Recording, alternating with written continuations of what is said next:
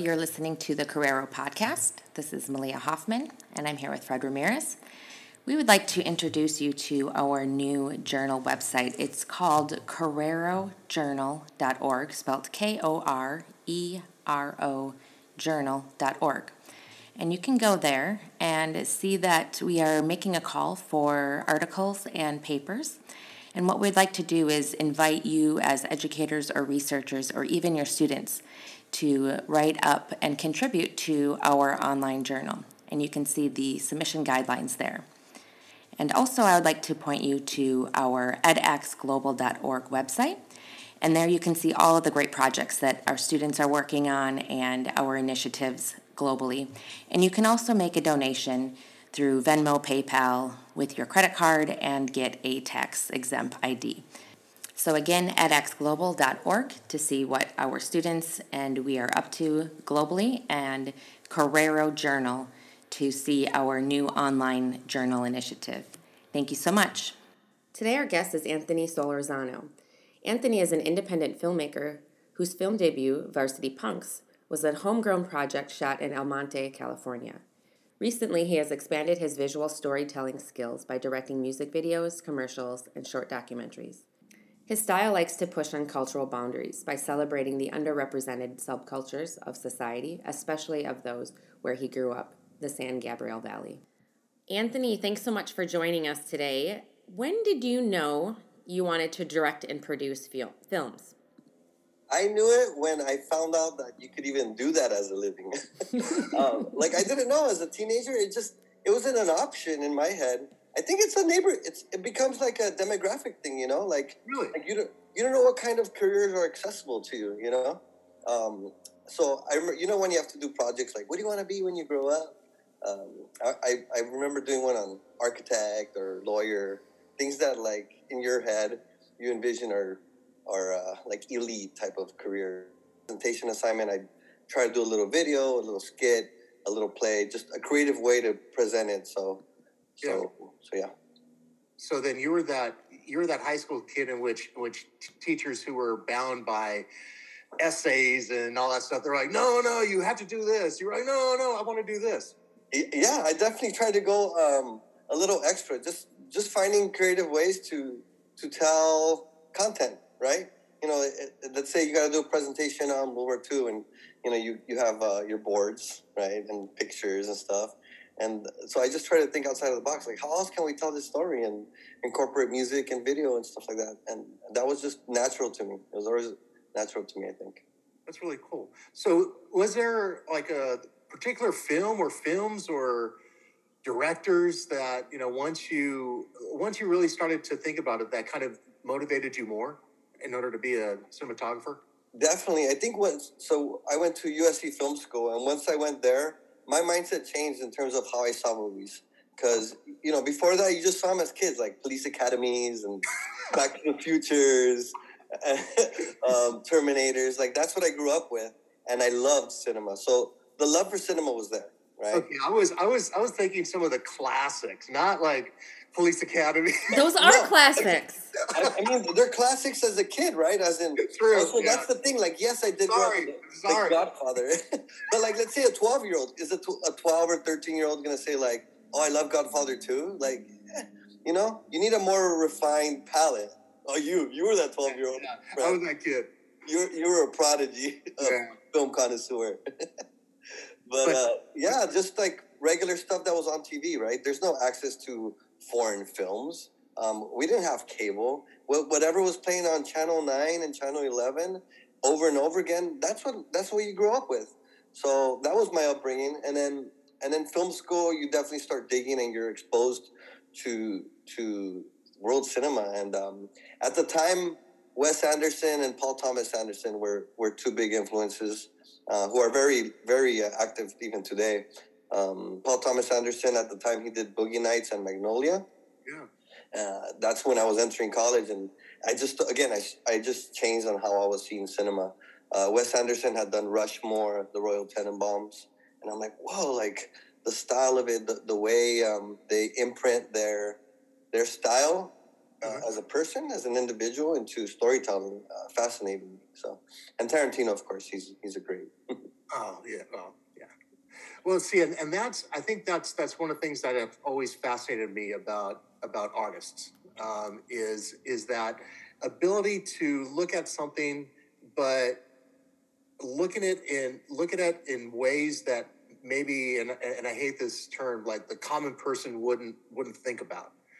Um, and so and so what were what were some of the things that they were doing that that made you think I could I could do that, but I like this part of it. Um, and so, can you explain that for those of us that are novices? um, let me see. So, like, I think, um, for example, let's say Boogie Nights, and it, he took a taboo uh, industry, right, the porn industry, and but he told a like a rise and fall story of this kid, and it just resonated in a way that like maybe a sports story would have resonated, you know, and it was a family story in a way. Like he found this other dysfunctional family in this porn industry people. So the way that he took something taboo and put it in something that was very familiar to to us, like we don't need to be know about porn or like it to to to find his movie interesting. I like that. He he took something um, familiar and he and he threw something else in that that was unexpected. So things like that. Uh, with Wes Anderson, um, I mean, just creating moments to be able to. I think for me, the, my favorite part of cinema is to be able to create a moment where you connect emotionally, more so more so than intellectually. Um, oh. Yeah, like um, we're we're more driven, I think, to connect emotionally. Like intellectually, I mean, then that's it becomes didactic. Didactic, where like you don't want to go somewhere and be preached at or have to learn something. Like you want to go and be entertained, but if you learned in the process, then that's cool. It's like it's part of the subtext, um, like the the learning part of it of cinema. I think. That's fantastic. Um, so so yeah, I, I, I just I like that about Oh, and like another thing with Paul Thomas Anderson is he was local. He shot everything in the valley, San Fernando Valley. Oh, really? Yeah, at least his early stuff, and now he's doing. Uh, he's coming back to it, but he grew up in San Fernando Valley, so all the streets and the diners, and people were like, "Oh, dude, this is all in the valley."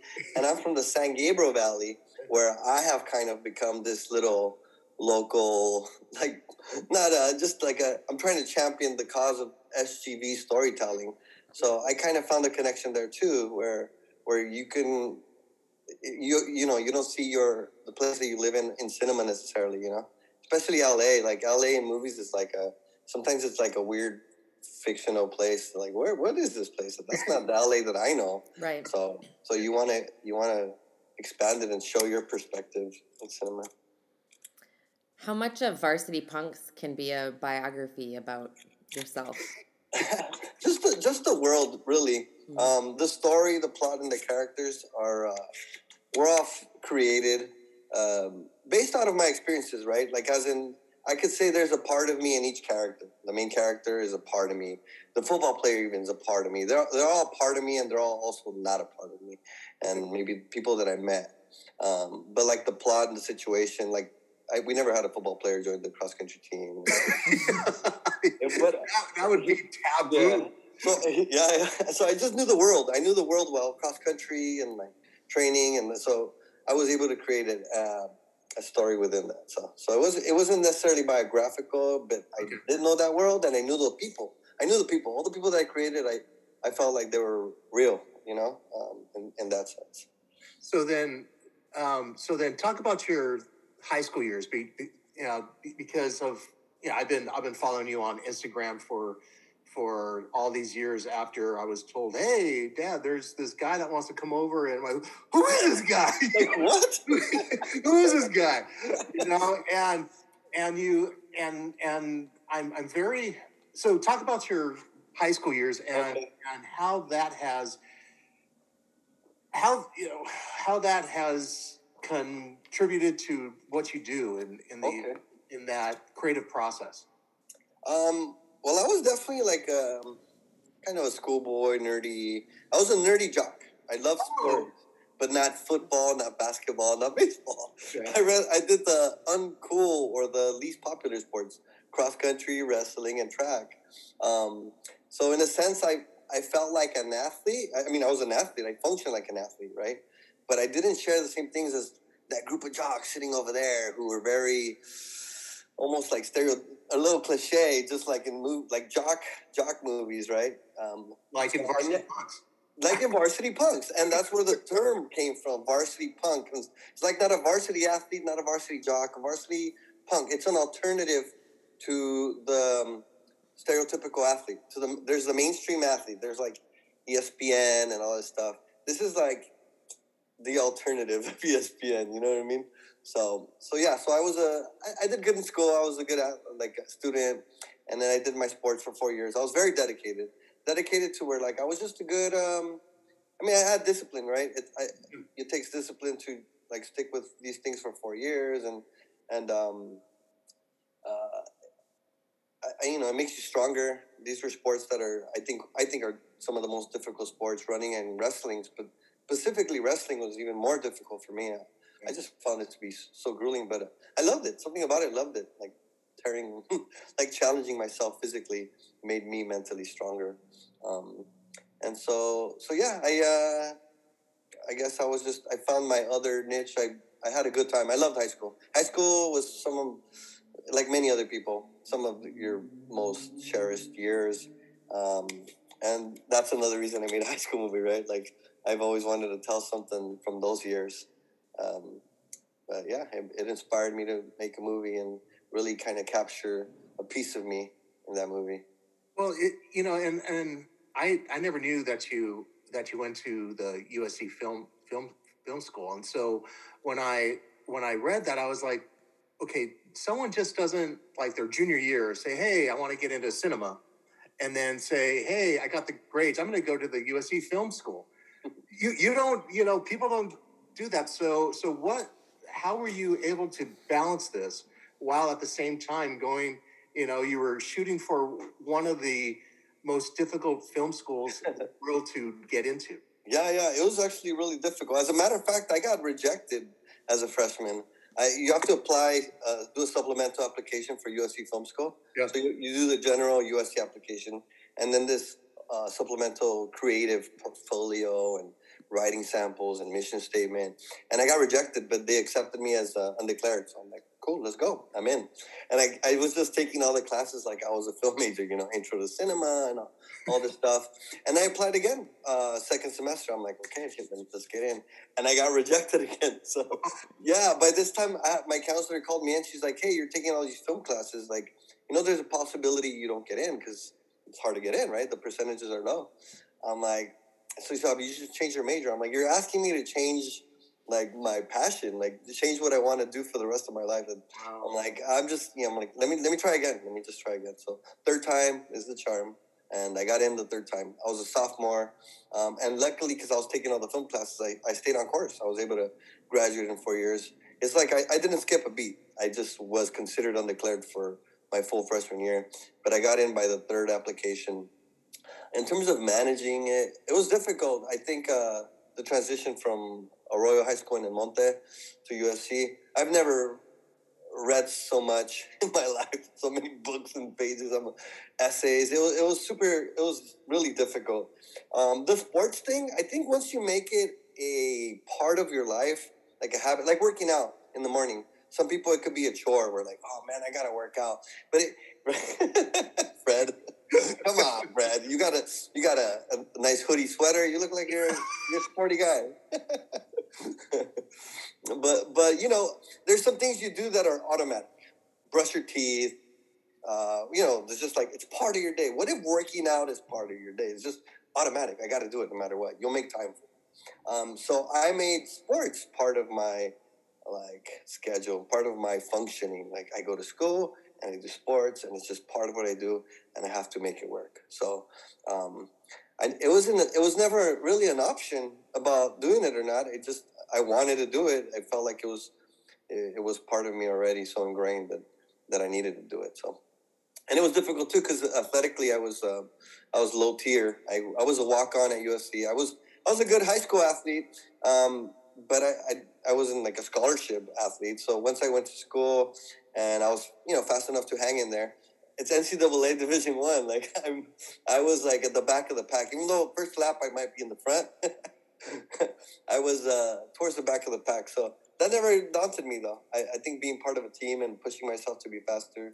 Um, I think I daunted by getting like finishing in tenth or fifteenth or whatever. It, it was uh, that's the thing about running. Like you set your personal goals, right? Like someone could run a marathon in four hours and be stoked. Like yes, I ran in four hours. Someone could run it in two thirty and be disappointed. You know, everyone has their own standards for for a success. But then, what were your what were your track events over at US? At, at, USC, I ran the three thousand steeplechase. Uh, which is actually considered one of the hardest events in all track and field. That one and the 400 hurdles. The fact of that you're jumping in the middle of running at a pretty hard effort uh, makes it really difficult. Um, again, I, I want to say I chose that because I knew that it took a, a mental edge. Um, oh, right. It takes a it yeah, takes a particular. You could be a someone that was a better. Many people were better distance runners than me. Tried the event, and because of the toll it takes on you and the the, the I don't know the, the dynamics of the event, uh, I was faster than them in that event. Right, three thousand flat they beat me 3000 steeplechase i'd beat them. It's like what? But um, there's the dynamics of it requires a mental fortitude where uh, pain is is more constant and at a higher threshold than distance running. Distance running you you you fall into a rhythm a lot. You get into this rhythm especially for distance running you have to be able to sustain a certain threshold of pain. Very minor till till the later stages. Uh, but steeplechase is, is kind of carried through through the whole seven and a half laps. What is the steeplechase? Because I don't know what that is. It's, it's the it's the one where you jump over like this this barrier if hurdle. Um, but there's one water jump also. Have you seen that water jump? There's a hurdle and then there's a water pit. That's that's the that's the steeplechase. Yeah. Um, that sounds so kind of fun. the difference from the hurdle is the steeple doesn't fall over. Mm. It's built like yeah. built like a fence. You hit it, you're gonna fall over, and that thing will not budge. Um, so that's another dangerous part of it too. Um, that that you can, you know, people hit the hurdles all the time and just they, they fall over. Mm-hmm. Uh, this one does not. Well, you were you were talking, you know, both about your um, high school years and then your college years and then yeah. your track years about having this mental fortitude. Um, and then in your biography, you were you were talking about how, and we're shifting back to varsity punks. Yeah. How um, how you went across the country in, in order to get this thing out there. So so so tell us about that. Yeah. So, you know, being an independent artist, you reach a certain point where if you're a musician, you sign on a record, right? And you comp- you make compromises to to take that next step. Uh, and same thing in filmmaking, it's just getting a distributor for your movie because you can be an indie indie filmmaker and you're doing everything on like non-union or whatever. But at a certain point, you need a company to put your movie out on platforms, out on, out on the theater, out on the, the channels and stuff. So you got to sign a distributor. Um, this is where they you make a deal that usually they have all the leverage on it. Distri- artists don't have a lot of leverage when it comes to that point, which kind of sucks. So you get to a point of where you have like power, right? Um, so I wanted to keep doing the indie route. I said, let me keep doing indie. Let me self distribute just like a writer would self-publish, right? Instead of going with a publisher and getting some kind of weird contract where you're going to get like a few pennies per book, you're going to self-publish and you keep 100% of every book, right? Same same situation with with that. Um, and so I wanted to try it, and I took a big loan out. A, like another one, right, on top of whatever I had, because I really believed in it. I thought I'm like, I want to do something crazy here. I'm going to go on the road for 30 days book all these independent theaters. There's a lot of old little theaters, like art houses, all across the country, and not even that. There's there's movie palaces because um you know now it's all corporate like uh, AMC, Edwards, right, Harkins. Those are the the main chains that everybody goes to. But there's these movie palaces that were built in the 30s, 40s, and they don't show movies anymore. I, I was able to rent those places for so cheap because they don't do anything. They're pretty much like historical places, but they got a screen and they got a projector.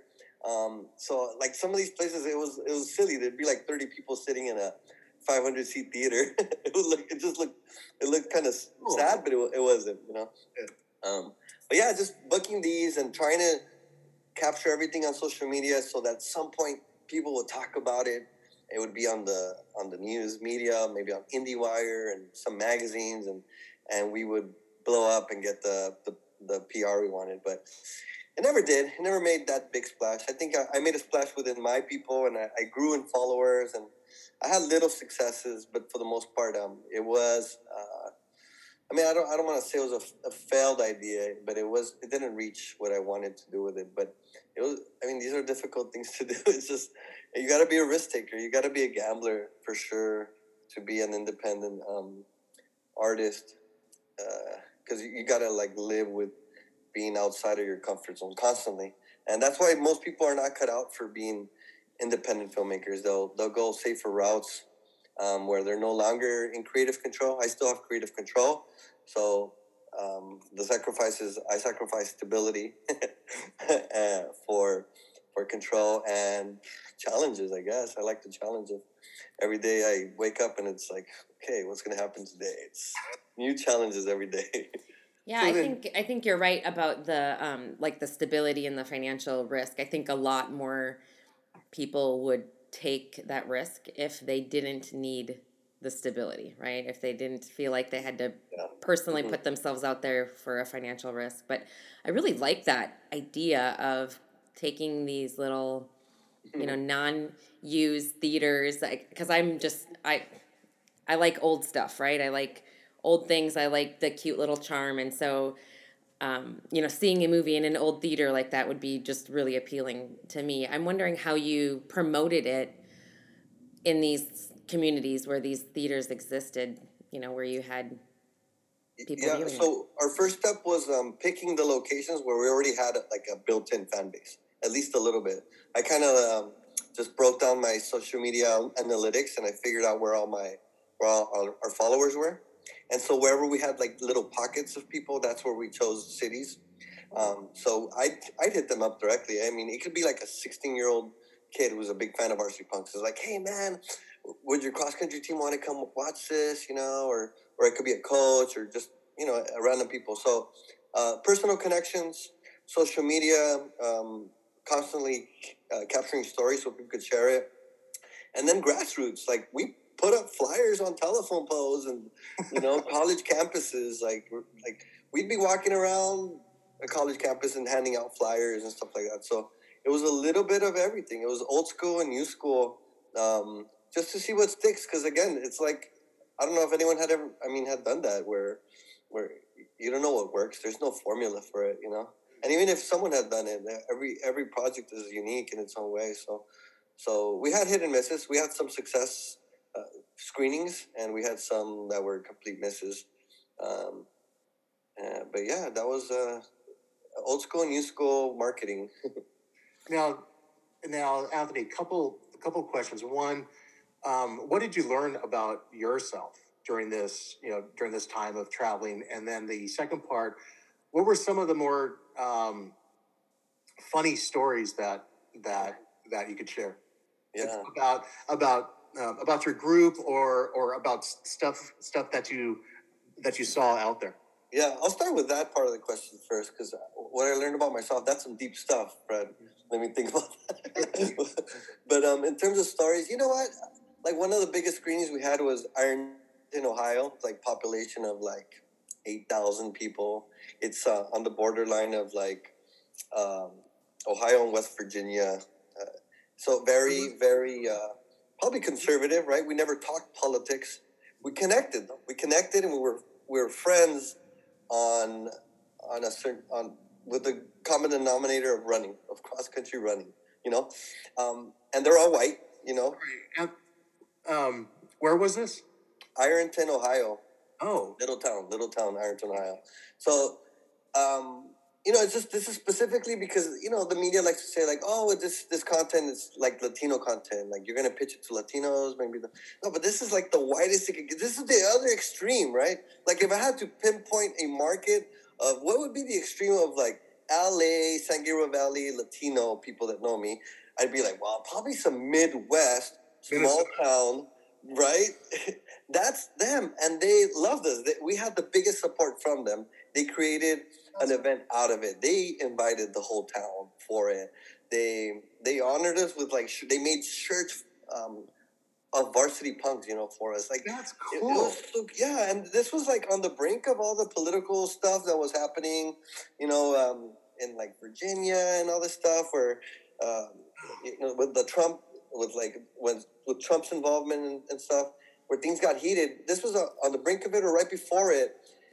So this just like really opened up my mind on how I don't know. I it's because there was so much heat. Being let's let's say you're a liberal or a progressive, uh, uh, like label, and um, and there's uh, people were arguing even on different ways to fight the cause or fight injustice or um, or discrimination, whatever. But here I am connecting with people that are probably on that stance, and and connecting on something like we're so similar. We're just so similar on that, and um, and like I guess it opened my mind that on not being um, identified, not being identified by just your by simple things like political views or or stuff like that. Like it doesn't define you. It doesn't define who you are.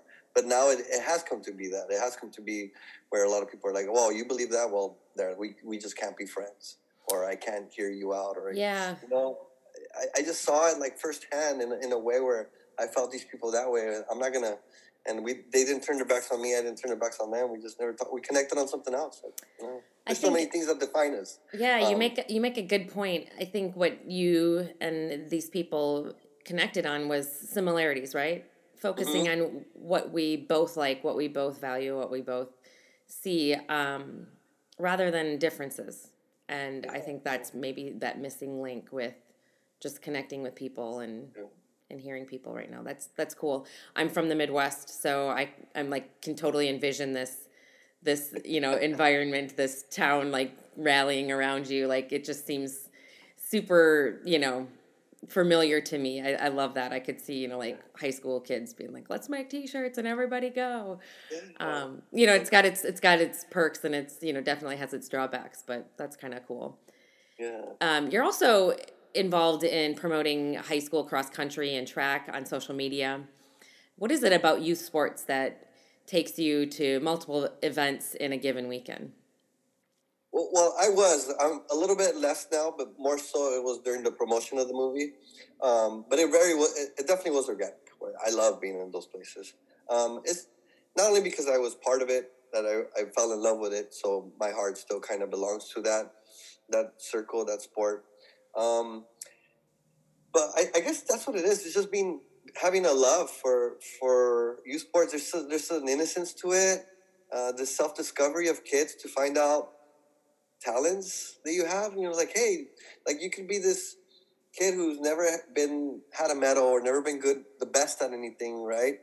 and he's 90 pounds like hey you know you can be a champion at some you know like wow like you can be a, a champion that some people aren't even aware of that and so they discover things in high school sports that'll change them forever and then the friendships that they make so all that stuff is just is just like it hits me right here it hits me in my heart where where I, I think there's there's so much richness to to capture in, in that scene yeah i think um what I heard you say earlier too was, you know, you were walk on at USC and you just wanted to be part of a team. You mm-hmm. know, even and everybody's goals are differently, and I think, I think that is a, a, human characteristic. That everybody just wants to be part of something, part of a team, um, and being part of a cross country team. I feel like has a little bit more of a family feel than maybe you know other teams where you really have to be, you know, fit this certain mold like you know a football player right it has to fit a certain mold it seems. So um, i really yeah. i like that. Yeah they're, they're definitely all different and they're dictated by the coach. I think any mm. any coach can make any sport seem like a family. Yeah. And then and any coach can also just make a sport really bad so. That's true. yeah, that's yeah i think that's what's that's what's really true is that you could be this this you know 90 pound kid and flourish in wrestling. You could be a state champ. Um, you don't, you don't, you know, you don't, you don't need to be a 180 pound, 102, like 240 pound. Yeah. Like, like, like the look of, of, of a champion, whatever people think, if you look up champion in the dictionary and there's like above two, it's like, nope, this guy is a champion. He, at, what, at the sport that he does, he's the best in the state. You know, you could say that. That's, yeah. I love that. I yeah. love that concept. Um, one of the things that that I was asked to ask you because I because I told some friends, hey, I'm um, Anthony's, you know, Anthony's going to be on, and yes, you do have a lot of followers, you know, you know, and and one of the one of the questions asked was, what are those, what are those things that that the common person doesn't know about cinema? You know, what are those secrets, if any, that are that are that are out there? Um, you know, kind of those behind the things, you know, the behind the scene types of things that the that the common person doesn't know about movie making? Um, I guess uh, it would be more about the filmmakers themselves. Um, I just wasn't aware of the, again, the, the toll that it takes on somebody to to actually be a successful filmmaker, artist, auteur. Because you know, you see it as entertainment. You can see it as entertainment, right? It's entertaining. These people make money. They're in there for the fame. You see them on red carpets and stuff. That's all that showy stuff. And a lot of people are in it for that. But I guess I think a lot of people sometimes don't see the uh, like the dedication, the passion, and the sacrifices um, that it took for some of these people, some of these people to get there. And and you know, not only that, I want to say probably the the personal statements that artists are making in their movies that are I was talking earlier about subtext, like entertaining, but you have this subtext in there. That a lot of times these movies it could be about like elves or dragons and stuff like oh it's fiction it's it's not real right people some people will regard documentary or uh, or real life stories as more important let's say or more relevant than this fictional story but that fictional story is is technically just a vehicle for something very real something more real perhaps and sometimes a way to convey a, a certain truth, a certain truth about a concept, about love, about family, about jealousy, about whatever. That truth might be best conveyed through this fictional, you know, story, this decorated story. So I think a lot of sometimes some people don't um, uh, might not find subtext in movies. Um, like the common, but it, but it's it's. I think it's good to look deeper, especially the good filmmakers, right? Because there's there's garbage out there that's also made for the money, right? But but a lot of times, uh, yeah, filmmakers have a lot of subtext in there, a lot of things that they're saying that they got to get off their chest because that's what that's why I do it. I think um, a director, somebody is somebody that has a, a, vision, something to say to the world. Um, maybe not necessarily about themselves, but it's very very personal, and they're saying it to the world in a in a very creative way. Um, so so, what are you doing now to to keep those creative juices going? Um, right, right now I'm just trying to create a viable career. All right, I, gotta, I gotta balance both the passion, the whole I want to do this for live, you know, the passion, the fun part of it, and the whole I can pay my bills and keep doing this for a living. It's important. And some people get hung up on the whole like, oh, I'm an artist. Like, I'm not gonna think about that money part. Like, no, it's important because I didn't get into this to keep it as a hobby. Like, it's not sustainable. I'll just do it for a few years if that's the case. I want to be able to make a living. It's important that I get paid, and it's important that we make profits and stuff like that. So, so at this point, I'm just trying to uh, get enough work doing creative content, doing what my skills are because I had I've had so many different like substitute teaching. I do taxes during the tax season, but these aren't things that are that are fueling my my creative appetite, right? Um, so I want to be able to, uh, and I am. i have done little documentaries, little commercials, little music videos, all in the last year or two um, since Varsity Punks. I hope I get more of them, and I hope they pay a little bit more so that I can gear up for my next movie and my next show because that's the goal. The goal is do another movie, do another show, something very personal. But the process takes years, and so in the meantime, what are you gonna do? Like you can't just just write every day without income. So, yeah. so that's what I'm trying to do right now, and, and that just that keeps my creative juices flowing. Just being um, working on creative projects, anything. Um, there's a huge shortage of substitute teachers right now. So that's probably a viable position. Yeah, and I would imagine you'd get a lot of like fodder for your writing by being a substitute teacher. Does that? You know, I, have been subbing for like 14 years or whatever for a while, and um, during COVID, I think I left it because uh, I, I, I don't know. I, I I think multiple reasons. Number one, they weren't calling me as much, and I had to like do some training, COVID training. I'm like, you know what? I think it's my time to leave. Um, and I wanted to force myself out of my comfort zone. Like I said, I had a, all these jobs and creative, uh, being creative was like a hobby almost. Like I was doing that when I had time.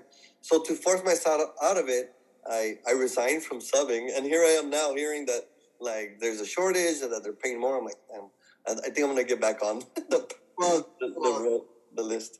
Not just that, but maybe, maybe go back and get a, get your certification in theater. And, teach. Yeah. You know what? I, I, I rather sub than teaching because uh, then I think I, I've given up on the dream.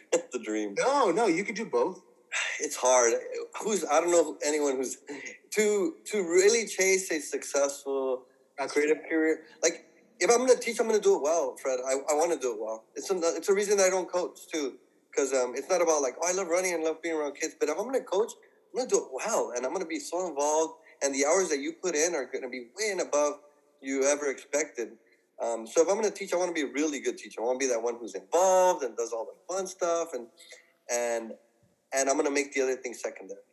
That's how I'm gonna approach it. Otherwise, I'm gonna be a crappy teacher who's doing the bare minimum and just kind of getting paid. There, there's no, there's no, there's no half. Yeah. One will take back seat, and if I teach full time, the creative career will eventually become the well. I'm comfortable now. I good. I, I got my steady paycheck. I've done this. I'll reach a point where like, well, at least I did varsity punks, you know. so I, I want to keep uh, I want to keep at it, Fred. I want to I want to keep being uh, keep going for it. I think one thing that you've shown just in your experiences and just in your pursuit for your dream is your tenacity. You know, applying three times to film school and walking onto the you know the cross country team. I think, yeah, I 100% agree. We don't we don't need subpar teachers out there. I think. Um, with your energy and your outlook on life, you are a great substitute teacher, you know, because there are some substitute teachers who just go in there and, you know, sit behind the desk and just are the mm-hmm. babysitter for the day. Mm-hmm. Um, and we don't we don't need that either. Mm-hmm. Um, with your film experience, sub sub experience, what would you share to aspiring uh, cinematic high school or college students? What would you be your advice to them? Um, a couple things. Uh, definitely cr- create as much as you can as early as you can, and with whatever technology that you have. Sometimes people get caught up with um, the technology, the, the right camera or the right crew. It's it's not about that. Just um, telling stories. You're gonna get better at what you do, at the craft of storytelling. So just creating content as early and as often as you can is definitely a, a plus. Um, I think people get daunted with putting out their work like, ooh, the world's finally gonna see what I got, and they'll wait on that. They'll wait on that, and maybe they're gonna realize that they suck at it or that it's not meant for them. So, if anything, it's better to find out now, but not only for that reason because they're gonna get better. Um, and then networking's big. I think uh, even though I'm a very social person, I don't know if I networked right. I always thought there was this. I always had this like, like stigma about like, oh, I'm schmoozing. I'm going to these events just to like network and just talk because that's what it seemed like. It just seemed so like fake and and everyone's so interested. But I should have done more of that. I should have because it's it's so important and you got to look beyond that. You got to look. You got to like check your ego. You know. Um, and be like, no, this is this is part of the game that you're playing, and yeah, you're you're talking to people just because you want to see if at some point they'll put you on their crew or whatever. But everyone's doing that and that's and you're to make friends out of it too in the process. And i think uh, i held back a lot um, after, during film school after film school. I was making friends a lot of friends social but not not with that networking mentality. And i wish i would have done that more. I think i would have would have uh, accelerated where where i'm at uh, earlier on because I found myself making a movie that I didn't have any connections in the industry. Um, I hired all my friends. I hired all my friends who are non-industry people, but it, it, would have been good to have like, oh, okay, I know a bunch of guys who are this and some producers, a couple of distributors, some agents. It, it would have helped me a lot. So that's definitely a big plus to to network uh, a lot. Now, along along with that, what what would you tell fifteen year old Anthony? would I tell 15 year old Anthony? That's a good one. I saw that. I saw that question. I'm like, oh, Um, that's probably the hardest one because I don't have any regrets. I mean, besides the advice that I just said, that I would give myself that advice: network more and create more. Um, man, that's a tough one, Fred. Why you gotta give me that tough question? All right, man. That's like what your freshman year. Freshman yeah, freshman year, freshman sophomore year. Um, I don't, I, I don't know. I don't know. Maybe part of it is that uh, that I like where where I'm at. As much as I find it difficult, like I, I, just like where I'm at. I guess. Yeah, it's all um, part of the journey, right? Like each each day, yeah. each experience allows mm-hmm. you to you know be more prepared for the next, and mm. uh, I think those two questions do definitely tie into each other. Like you're saying, you you would have networked more and and maybe hired other people in the in the industry. Yeah.